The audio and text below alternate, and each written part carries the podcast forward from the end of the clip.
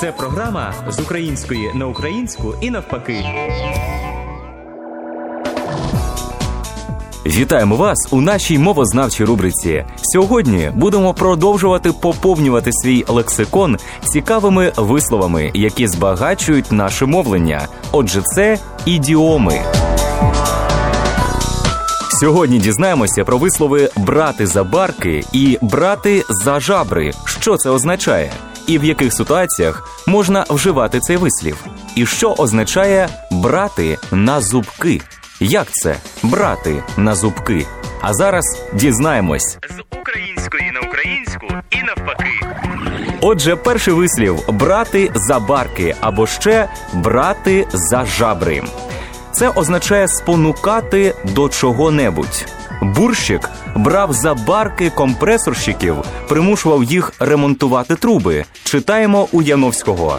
Розігнавши внизи усіх працівників, Воронцов не міг на цьому заспокоїтись і теж сам невтомно снував від підрозділу до підрозділу, виступаючи де треба із промовою, а в іншому місці обмежуючись веселою реплікою, кинутою на ходу. А ще в іншому брав когось за жабри не гірше ніж Самієв.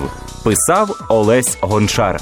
Отже, брати за барки, брати за жабри означає спонукати до чого-небудь, змушувати. А тепер дізнаємося, що означає брати на зубки. Що це? Перше значення недоброзичливо оцінювати чиюсь роботу, критикувати когось. Друге значення вислову взяти на зубки, пускати поговір про когось, кепкувати із кого-небудь.